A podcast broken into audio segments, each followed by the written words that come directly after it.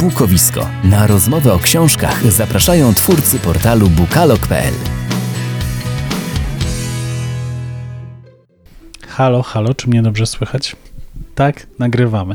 To powtórzę. Halo, halo, czy mnie dobrze słychać? Tak, dobrze Cię słychać, mam nadzieję i mam nadzieję, że słychać dobrze też mnie. Bardzo dobrze Ciebie słychać. Widzę po naszych wykresikach, że na takie mocne 9 na 10 nadajesz. W takim razie z mocnym 9 na 10 witamy się za Wami w nowym roku, w nowym sezonie podcastu Bukowisko w 71. odcinku. Jerzy Bandel i Maciej Januchowski. Mamy nadzieję, że po tej krótkiej przerwie dwutygodniowej nabraliście sporo sił do tego, aby do nas powrócić, ale też, żeby wejść w nowy 2022 rok z potężną dawką pozytywnej energii, bo tego będzie nam potrzeba. To był również czas na nadrobienie zaległości. Jeżeli nie słuchaliście których z poprzednich odcinków naszego podcastu, mamy nadzieję, że to nadrobiliście, bo przed nami oczywiście kolejna porcja książek, zapowiedzi, wiadomości, nowe premiery styczniowe i noworoczne i dużo czytania w 2022 roku, mamy nadzieję. Ale zanim powiemy o premierach i polecimy Wam kolejne książki, no to wrócimy na chwilę do tego, co było. W dzisiejszym odcinku podsumujemy sobie 2021 rok, przypomnimy sobie, co ważnego wydarzyło się na rynku wydawniczym i nie tylko. Powiemy o kilku dobrych książkach, które przeczytaliśmy, przywołamy tytuły, które zostały wydane i które na pewno zapamiętamy z minionego roku. No i krótko powiemy, na co czekamy w tym nadchodzącym. Kiedy sięgnąłem do odcinka, w którym podsumowywaliśmy 2020 rok, tam przede wszystkim skupialiśmy się na pandemii, która wybuchła w tamtym roku i która zmieniła nasze życie zupełnie. Teraz chyba pandemia, jako że jest już z nami na co dzień, mm, trochę nam spowszedniała i trochę chyba wszystko zaczęło wracać do normy w tym ubiegłym roku. Trochę tak, chociaż też były takie nieco mniejsze lockdowny, które pokrzyżowały e, na pewno spotkania autorskie. Pewnie też przez to, że galerie handlowe nie mogły pomieścić tylu klientów, co zazwyczaj. Niektóre z księgarni właśnie umieszczone w tych galeriach handlowych mogły e, odnotować e, spadek klientów i dochodów ale jednocześnie co odważniejsi autorzy jednak e, wyruszali na spotkania autorskie w Polskę. Odbyło się kilka tras, niektórzy odmawiali, niektórzy się zgadzali, ale generalnie w kilku spotkaniach można było wziąć udział, chociaż ten tryb hybrydowy chyba wszystkim się dosyć spodobał i tryb online też, bo to jednak umożliwia wielu osobom wzięcie udziału, które normalnie nie mogłyby przyjść na spotkanie na żywo e, i w sumie ten trend online został trochę utrzymany po 2020 roku. I bardzo dobrze. Również odbyły się w 2021 roku targi, te krakowskie w swoim terminie, warszawskie nieco przełożone, ale też e, w, we Wrocławiu odbyły się targi, w Trójmieście. Targi warszawskie przełożone w czasie i miejscu, można no by tak. powiedzieć, bo przełożone na jesień i przełożone na otwartą przestrzeń. E, śląskie targi książki też się odbyły. Chociaż w wielu miejscach podkreślano właśnie to, że, że jednak w tych pandemicznych warunkach było to trudne do zrealizowania. I Niektórzy męczące. się męczyli. Właśnie o to chodzi. Niestety, biorąc pod uwagę, że na Stadionie Narodowym ciągle mamy szpital covidowy, chyba nic na razie nie wskazuje na to, żebyśmy w maju mieli się tam spotkać na targach. No ale miejmy nadzieję, że jeszcze coś się w tym temacie zmieni. Podobnie zresztą sytuacja ma się na targach poznańskich, jeśli chodzi o targi w Poznaniu, które zazwyczaj były w marcu jakoś nie wyobrażam sobie na razie spotkań w przestrzeniach targów. Ale z drugiej strony w przestrzeni targów poznańskich y, można sobie to wyobrazić, no bo odbywają się tam koncerty, chociażby w sali ziemi, więc tam tylko jeden pawilon jest wydzielony na, y, na szpital covidowy. Miejmy nadzieję, że ktoś się odważy przyjechać. Też nie oszukujmy się, te targi nigdy nie zajmowały wszystkich pawilonów, tak naprawdę jeden jeżeli chodzi o targi książki, bo targi nauki były zdecydowanie bardziej rozłożone, a te dwa rodzaje targów były zawsze w jednym terminie. I w sumie nie wiem, dlaczego zawsze były połączone. Może dlatego, żeby więcej ludzi było i więcej wystawców. Być może tak czy inaczej fajnie byłoby się spotkać na książkowym wydarzeniu, takim większym w Poznaniu, więc oby to było możliwe jak najszybciej. Kolejny aspekt, y, którego nie powinniśmy pominąć w 2021 roku, to aspekt polityczny. Y, trochę związany z krajem, trochę związany z zagranicą, a właściwie te obszary bardzo płynnie się wiązały ze sobą. Tak. Wszystko ze sprawą wyborów w Stanach Zjednoczonych i e, Joe Bidena, który został prezydentem Stanów Zjednoczonych i w tym samym czasie ukazały się książki e, związane z nim samym, też z osobami z jego otoczenia, nie tylko z tego politycznego, ale i rodziny, więc e, te wybory na pewno przełożyły się bardzo na ilość publikacji, która, która w Polsce miała miejsce. Tak, to prawda, napłynęły do nas książki polityczne z zagranicy, ale też ten rok był takim rokiem wzmożonego zainteresowania sprawami politycznymi, chyba można tak powiedzieć. Tak myślę i tak jak my zazwyczaj o polityce tutaj nie rozmawiamy, to jednak nie ominęła ona też świata literackiego. No bo to wszystko, co działo się w sprawach społecznych, e, mnóstwo książek poświęconych e, tematyce LGBT, wywiadów, rzek, głośnych coming outów, jak na przykład książka Piotra Jaconia e, ostatnio, ale też wszystko to, co wydarzyło się na granicy polsko-białoruskiej i tutaj na przykład książka wspólna, pierwsza wspólna książka Donalda Tuska N. Applebaum, która ukazała się pod koniec ostatniego roku, a między innymi analizuje również te wydarzenia. No, e, polityka generalnie nie oszczędza również literatury. Ale to nie jest tylko tak, że ta literatura do nas spływała i część po prostu przyjmowała to przez czytanie tych książek. Były też osoby, które aktywnie bardzo wypowiadały się w ważnych sprawach, głównie społecznych. Wśród y, tych y, głosów na pewno warto odnotować głosy noblistek polskich, czyli Tokarczuk, Jelinek, Aleksiewicz i Miller. Tak, które napisały list otwarty w sprawie, no właśnie, wydarzeń na granicy polsko-białoruskiej i to też dosyć głośnym echem e, międzynarodowo się odbiło. No i były też oczywiście sprawy społeczne i tu przytoczyć można między innymi głośną akcję ze zniszczeniem książek Olgi Tokarczuk, które zostały odesłane do siedziby jej fundacji na później sprzedane, wylicytowane na aukcji, żeby wesprzeć organizacje chroniące praw e, osób LGBT. Miało to być mnóstwo tych książek. Przynajmniej takie były zapowiedzi e, osób, które postanowiły zniszczyć książkę i odesłać ją do autorki w ramach protestu. Później się okazało, że tak wiele aż tych książek nie było, a szkoda, bo im więcej byłoby tych książek, tym prawdopodobnie byłoby więcej pieniędzy na, na wspomniany cel. A z drugiej strony e, myślę sobie też, że e, kwota i tak z tego co wiem była całkiem zacna i całkiem dobrze wsparła właśnie cele tej, tych organizacji, także no cóż, wypada nam tylko podziękować naszym I wspaniałym patriotom. I pogratulować pomysłu. Nikt z nas nie wpadłby na taki pomysł, na taką akcję. A proszę, wystarczyło trochę nienawiści i mamy co mamy odchodzimy już od polityki, bo nie ma co za długo się w tym błotku babrać.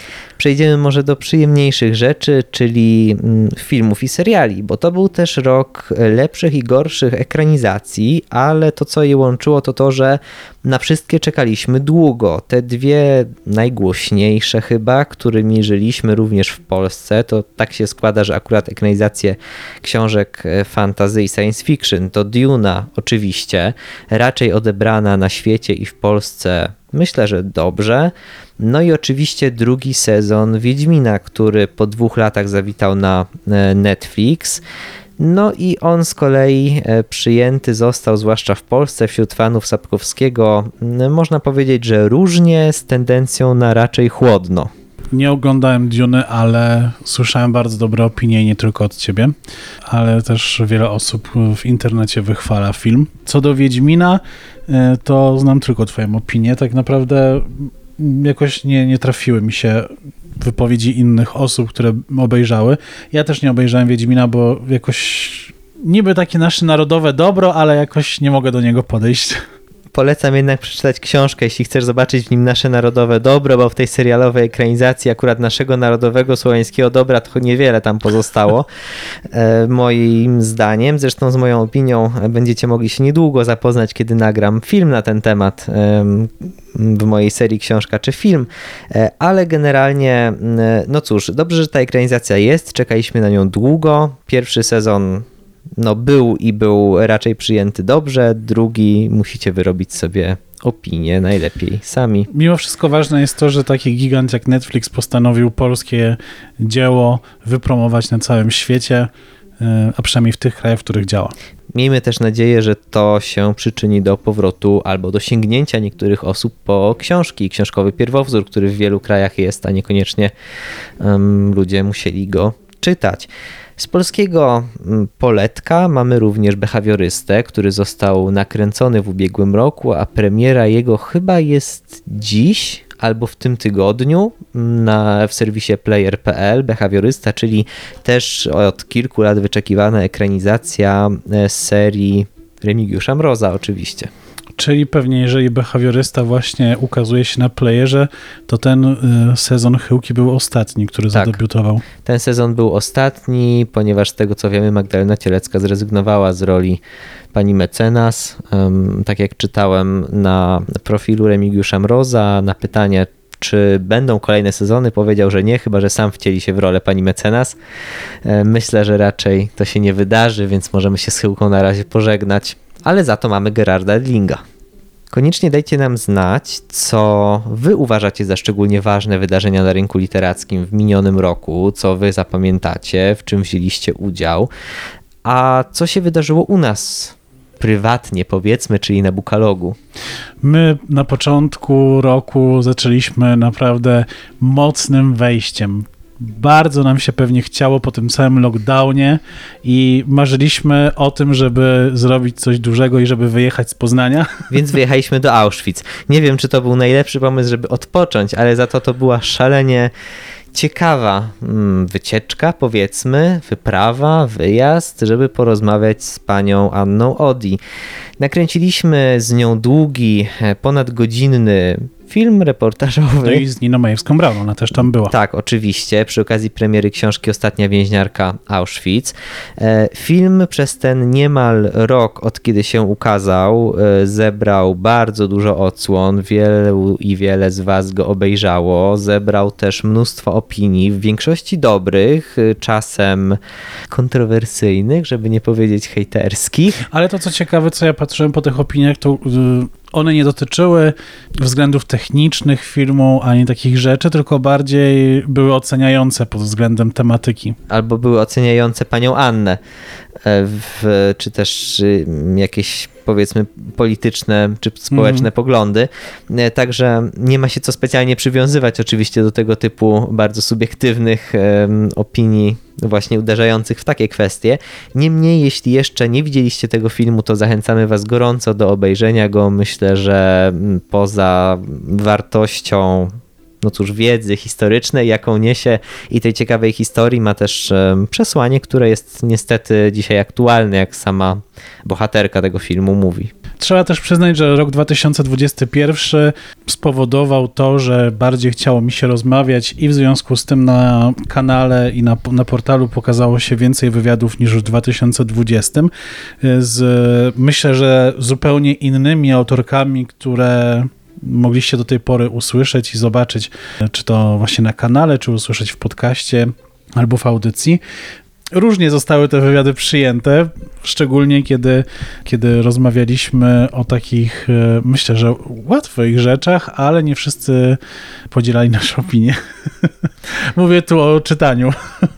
No cóż, e, jeżeli to zabrzmiało dosyć tajemniczo dla Was, tak jak dla mnie, to z wywiadami możecie zapoznać się oczywiście na e, stronie bukalog.pl. E, wszystkie linki znajdziecie w opisie dzisiejszego odcinka podcastu, ale oczywiście zapraszamy do wysłuchania i wyrobienia sobie własnej opinii oczywiście. i ewentualnie ja, skomentowania. Ja będę oczywiście robił wszystko w tym roku, żeby również tych wywiadów było dużo i żeby były oczywiście kontrowersyjne, żebyście mogli komentować. A jednocześnie pamiętajmy, że naszą dewizą jest różnorodność różnorodność i dlatego jesteśmy tu w takim, a nie innym zespole, bo każdy z nas czyta zupełnie coś innego i każdy z nas ma możliwość dostarczenia Wam recenzji z całkowicie różnych książek, których nawzajem również nie czytamy. A skoro tak, to pomówmy o tym, co ciekawego ukazało się w minionym roku, co zapamiętamy, co przeczytaliśmy. Macieju, zaczynaj. Ja może nie zacznę od bardzo głośnej książki, ale książki, która została napisana przez e, wielkopolskiego pisarza, wielkopolskiego dziennikarza Jarosława Molendę. Jest to książka Morderstwa z nad Wisły, tajemnicze i nierozwikłane polskie sprawy kryminalne. E, moim zdaniem trochę szkoda, że książka się nie przebiła bardziej do świadomości czytelników, ponieważ jest tu kilka spraw, o których ja osobiście nie wiedziałem, ale też e, dziennikarz dotarł do takich historii, które myślę, że niektórzy, którzy żyli już w latach 80. i żywo interesowali się mm, tym, co jest napisane w gazetach, mogliby się zdziwić, że niektóre z tych historii mogą być miejskimi legendami. Myślę, że ta książka dobrze się wpisuje w nurt y, non-fiction i zbrodni non-fiction, która ostatnio jest popularny. Także jak najbardziej zachęcamy do czytania tych z Was, którzy właśnie o zbrodniach w takim reporterskim bardziej niż kryminalnym yy, ujęciu wolą czytać. A z Jarosławem Molendą oczywiście rozmawiamy i można tej rozmowy posłuchać. A autor jeszcze obiecał, że jeżeli książka jednak jakimś cudem y, jeszcze lepiej się sprzeda niż do tej pory, to ma tych historii mnóstwo, żeby je opisać. A więc wasza w tym ręka, żeby zainteresować się tą książką i doprowadzić do wydania kolejnego tomu. Ja zacznę może od e, książek górskich, skoro już jesteśmy przy non-fiction. Mm, w tym roku mam wrażenie, że było ich trochę mniej niż w poprzednich latach. E, jednak fakt, że nie było na przykład ogólnopolskich e, dużych wypraw, tak głośnych jak ta na K2, pewnie trochę zmniejszyło zainteresowanie tym tematem. U mnie w czołówce w tym roku dwie książki Beaty Sabały-Zielińskiej, e, Dom bez adresu, który ukazał się jeszcze w 2020 roku i tegoroczna premiera, czyli Topr, część druga. Obie ciekawe, obie dla miłośników e, Tatr idealne. E, obie na pewno zainteresują tych, którzy w góry chodzą i uważam, że te osoby powinny też te książki przeczytać, żeby dowiedzieć się, e, jak funkcjonuje Tatrzańskie Ochotnicze Pogotowie Ratunkowe, żeby poznać trochę jego historii, ale przede wszystkim e, osoby, które w nim służą, działają, e, a które też w książkach się wypowiadają, opowiadają historię. Bardzo dobrze to się czyta, i będę Was bardzo zachęcać, żeby z tego roku właśnie te książki górskie ze sobą wynieść. Z końcem 2021 roku ukazała się książka Jak to się stało, ile było w tym przypadku.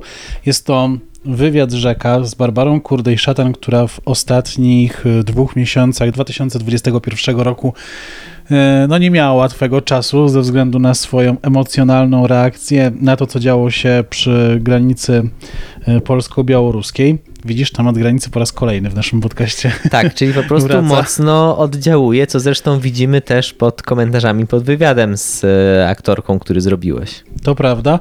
Trzeba przyznać, że ta fala krytyki, hejtu, która spadła na Barbarę. Hejtu, nazywajmy to po imieniu. E, jest niewspółmierna do tego, co powiedziała i co, co zrobiła. Zresztą przeprosiła za swoje emocjonalne zachowanie. Natomiast w książce dowiadujemy się tego, od czego zaczęło się jej e, życie po czym e, osiągnęła wielki sukces, ale też o tym, że w jej życiu już ten hejt kiedyś się pojawił. A i co ważne, książka jest dystrybuowana tylko w internecie za pośrednictwem strony specjalnie do tego stworzonej, bo jest to self-publishing. Może nie aż tyle, ale jednak trochę kontrowersji wzbudziła również inna książka, e, bardzo ważne wydarzenie literackie tego roku. Powieść Dziewczyna, kobieta, inna Bernardine Evaristo. Myślę, że te kontrowersje, a w każdym razie dyskusja, która wokół tej książki się narodziła, mm, no jakby powstała z kilku powodów. Po pierwsze, dyskutowaliśmy o roli i o trudach przekładu, i tutaj bohaterką główną stała się tłumaczka Aga Zano. W internecie możecie również zobaczyć mój wywiad e, z nią na temat tej książki, nie tylko. Poza tym rozmawialiśmy o samej książce, o wspólnocie doświadczeń doświadczeń kobiet na całym świecie, o tym na ile ona występuje, a na ile nie i wciąż pojawiają się różne głosy na temat e, tej książki. Nie dalej jak wczoraj czytałem na przykład jej krytykę Doroty Masłowskiej, więc dzieje się wokół dziewczyny kobiety innej. Dla mnie może nie była to najlepsza powieść mijającego roku, ale z pewnością jedna z lepszych i ciekawszych. No a teraz czeka na mnie Apeirogon w tłumaczeniu Agizano, który przeszedł w październiku chyba e, była premiera i przeszedł znacznie bardziej bez echa, ale spodziewam się też ciekawych wrażeń. Dziewczynka z kieliszkami jest to fabularyzowana opowieść Grażyny Wiśniewskiej, mamy Michała Wiśniewskiego.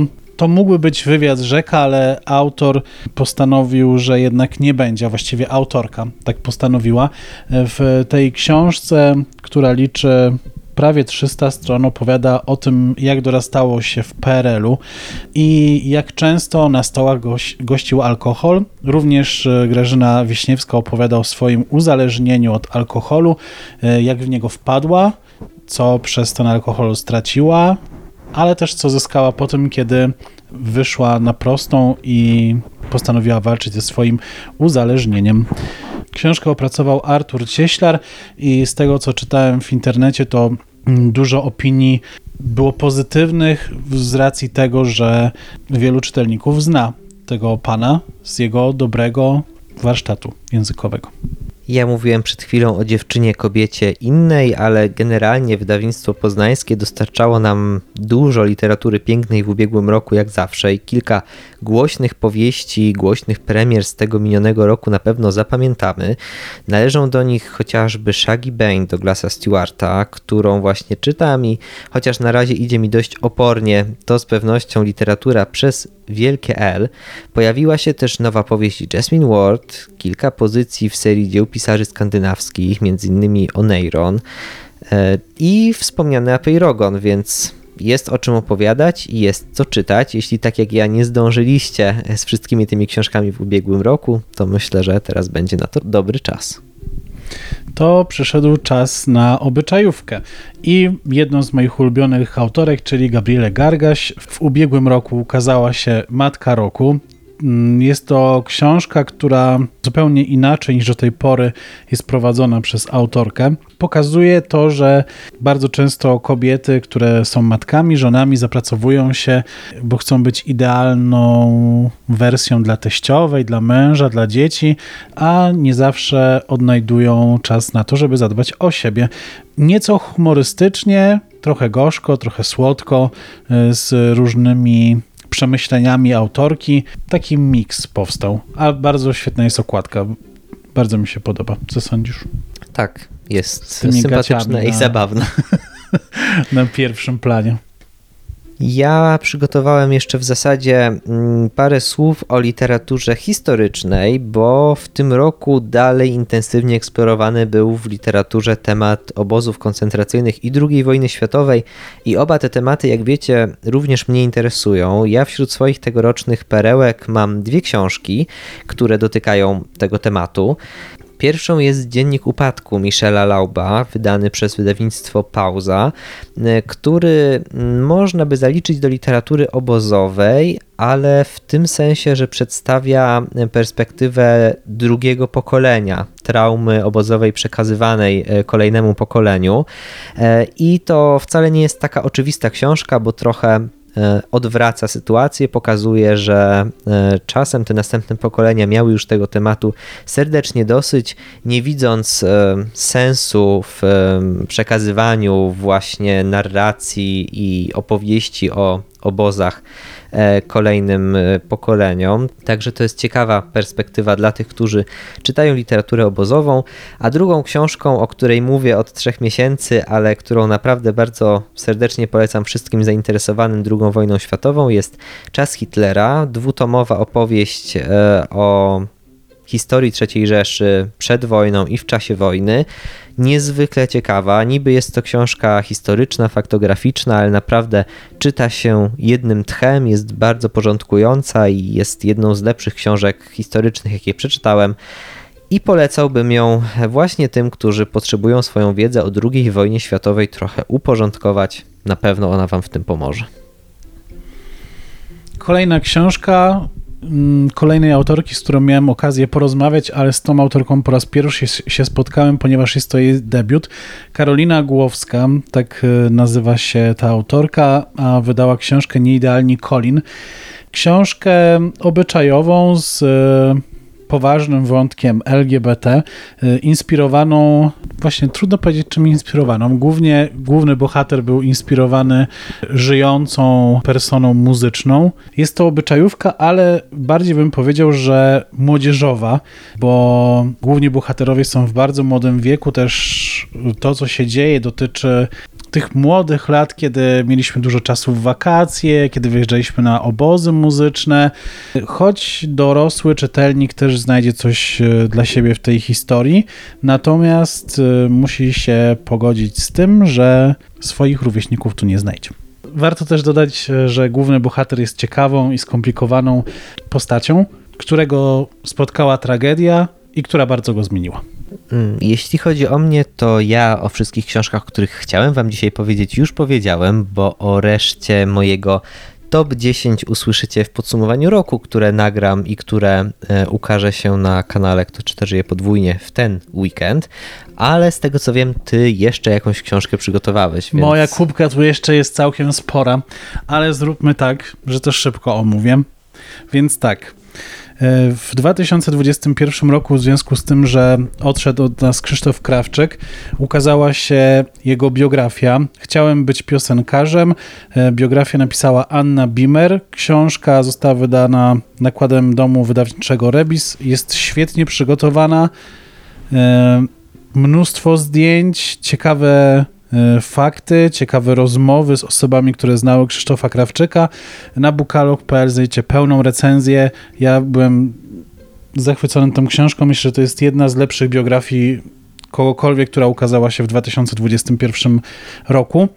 E, a e, Druga książka, a właściwie to jest seria, której, której, o której jeszcze chciałbym Wam powiedzieć, to jest erotyczna seria Katarzyny Nowakowskiej, z którą również wywiad znajdziecie na naszym e, portalu na bukalog.pl.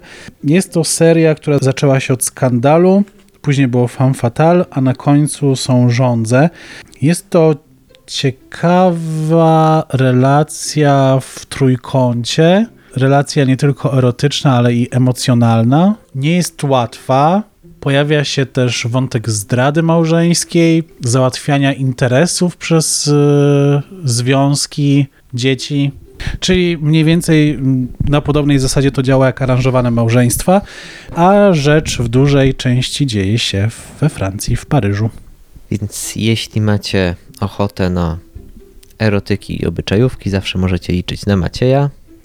Polecam się. O znacznej większości książek, o których powiedzieliśmy dzisiaj, nasze opinie znajdziecie na portalu bukalog.pl, e, czy to w audycji radiowej Macieja, czy w pozostałych odcinkach podcastu, także zapraszamy Was serdecznie tam. A teraz na koniec króciutko chcemy powiedzieć o tym, na co czekamy w nowym roku. E, wielu rzeczy oczywiście jeszcze nie wiemy, nie będziemy też robić tu pełnej listy zapowiedzi, bo jest ich mnóstwo, ale jeśli chodzi o książkowe premiery, to chyba taką najgłośniejszą, na którą ja czekam, to polskie wydanie książek ostatniego naszego zeszłorocznego noblisty, o którym też jeszcze nie powiedzieliśmy, a warto to zrobić, myślę, czyli Abdul Razaka Gurnacha. Premiera ta ma mieć miejsce w wydawnictwie poznańskim, bo to właśnie ono wykupiło prawa do e, przetłumaczenia i wydania jego książek w Polsce po raz pierwszy, bo dotąd ich jeszcze nie było. Także mam nadzieję, że będziemy mogli poznać dorobek tego pisarza i przekonać się, czy słusznie tę nagrodę otrzymał. Znaczy słusznie pewnie otrzymał tę nagrodę, tylko pytanie, czy twoim zdaniem Ale słusznie. ja chcę się o tym przekonać sam.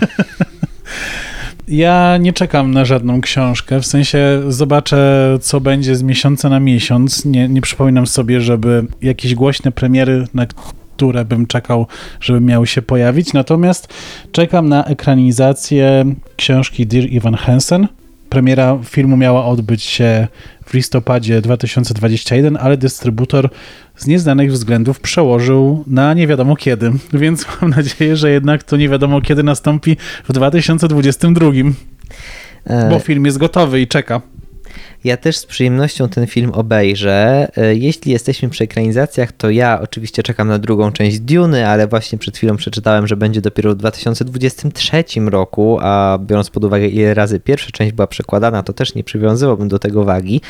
E, Ale wiem, że coraz głośniej mówi się też o ekranizacji powieści Wicked Gregorego Maguire'a, ekranizacji, która będzie też na pewno oparta o słynny musical broadwayowski, wielki hit. E, Na tę ekranizację też czekamy już e, no, ponad 15 lat, więc e, mamy nadzieję, że będzie już wkrótce. Bardzo bym chciał, żeby to było właśnie w tym roku. Chociaż wiem też już, że w jednej z głównych ról obsadzona zostanie Ariana Grande. Nie wiem, co o tym myślicie. Ja mam wątpliwości co do tego wyboru, ale mam nadzieję, że mimo wszystko się nie zawiodę. Ja tam ostatnio widziałem jej całkiem dobre występy i w porównaniu do, do tych, które są najbardziej obśmiewane, czyli duetu z Lady Gagą. e, Ale widziałeś jej występy aktorskie czy piosenkarskie? piosenkarskie. No właśnie. I w tym leży problem. No, ale to może jest bardzo uzdolniona osoba. No, miejmy nadzieję, bo ma dużą rolę do udźwignięcia. Da radę. Oczywiście czekamy na to, na co i wy czekacie, więc dajcie nam znać w komentarzach, jakie premiery książkowe, filmowe, literackie, jakie nagrody, na co czekacie najbardziej w 2022 roku. I tym optymistycznym akcentem kończymy. Życzymy Wam wspaniałych 12 miesięcy, zaczytanych, ciekawych, rozwijających i oczywiście spędzonych tydzień w tydzień z naszym podcastem. No prawie. Z małymi przerwami. Jak zawsze jesteśmy dla Was również na portalu bukalog.pl, w audycji Weekend z dobrą książką w każdą niedzielę o 20, na kanale Kto czyta żyje podwójnie i na portalach społecznościowych, na Facebooku, Instagramie. Lubimy czytać i Goodreads, przynajmniej niektórzy z nas. Życzymy Wam miłego tygodnia i do usłyszenia. Cześć. Cześć. Podcast Bukowisko znajdziesz na YouTubie, Spotify, Google Podcast i Apple Podcast.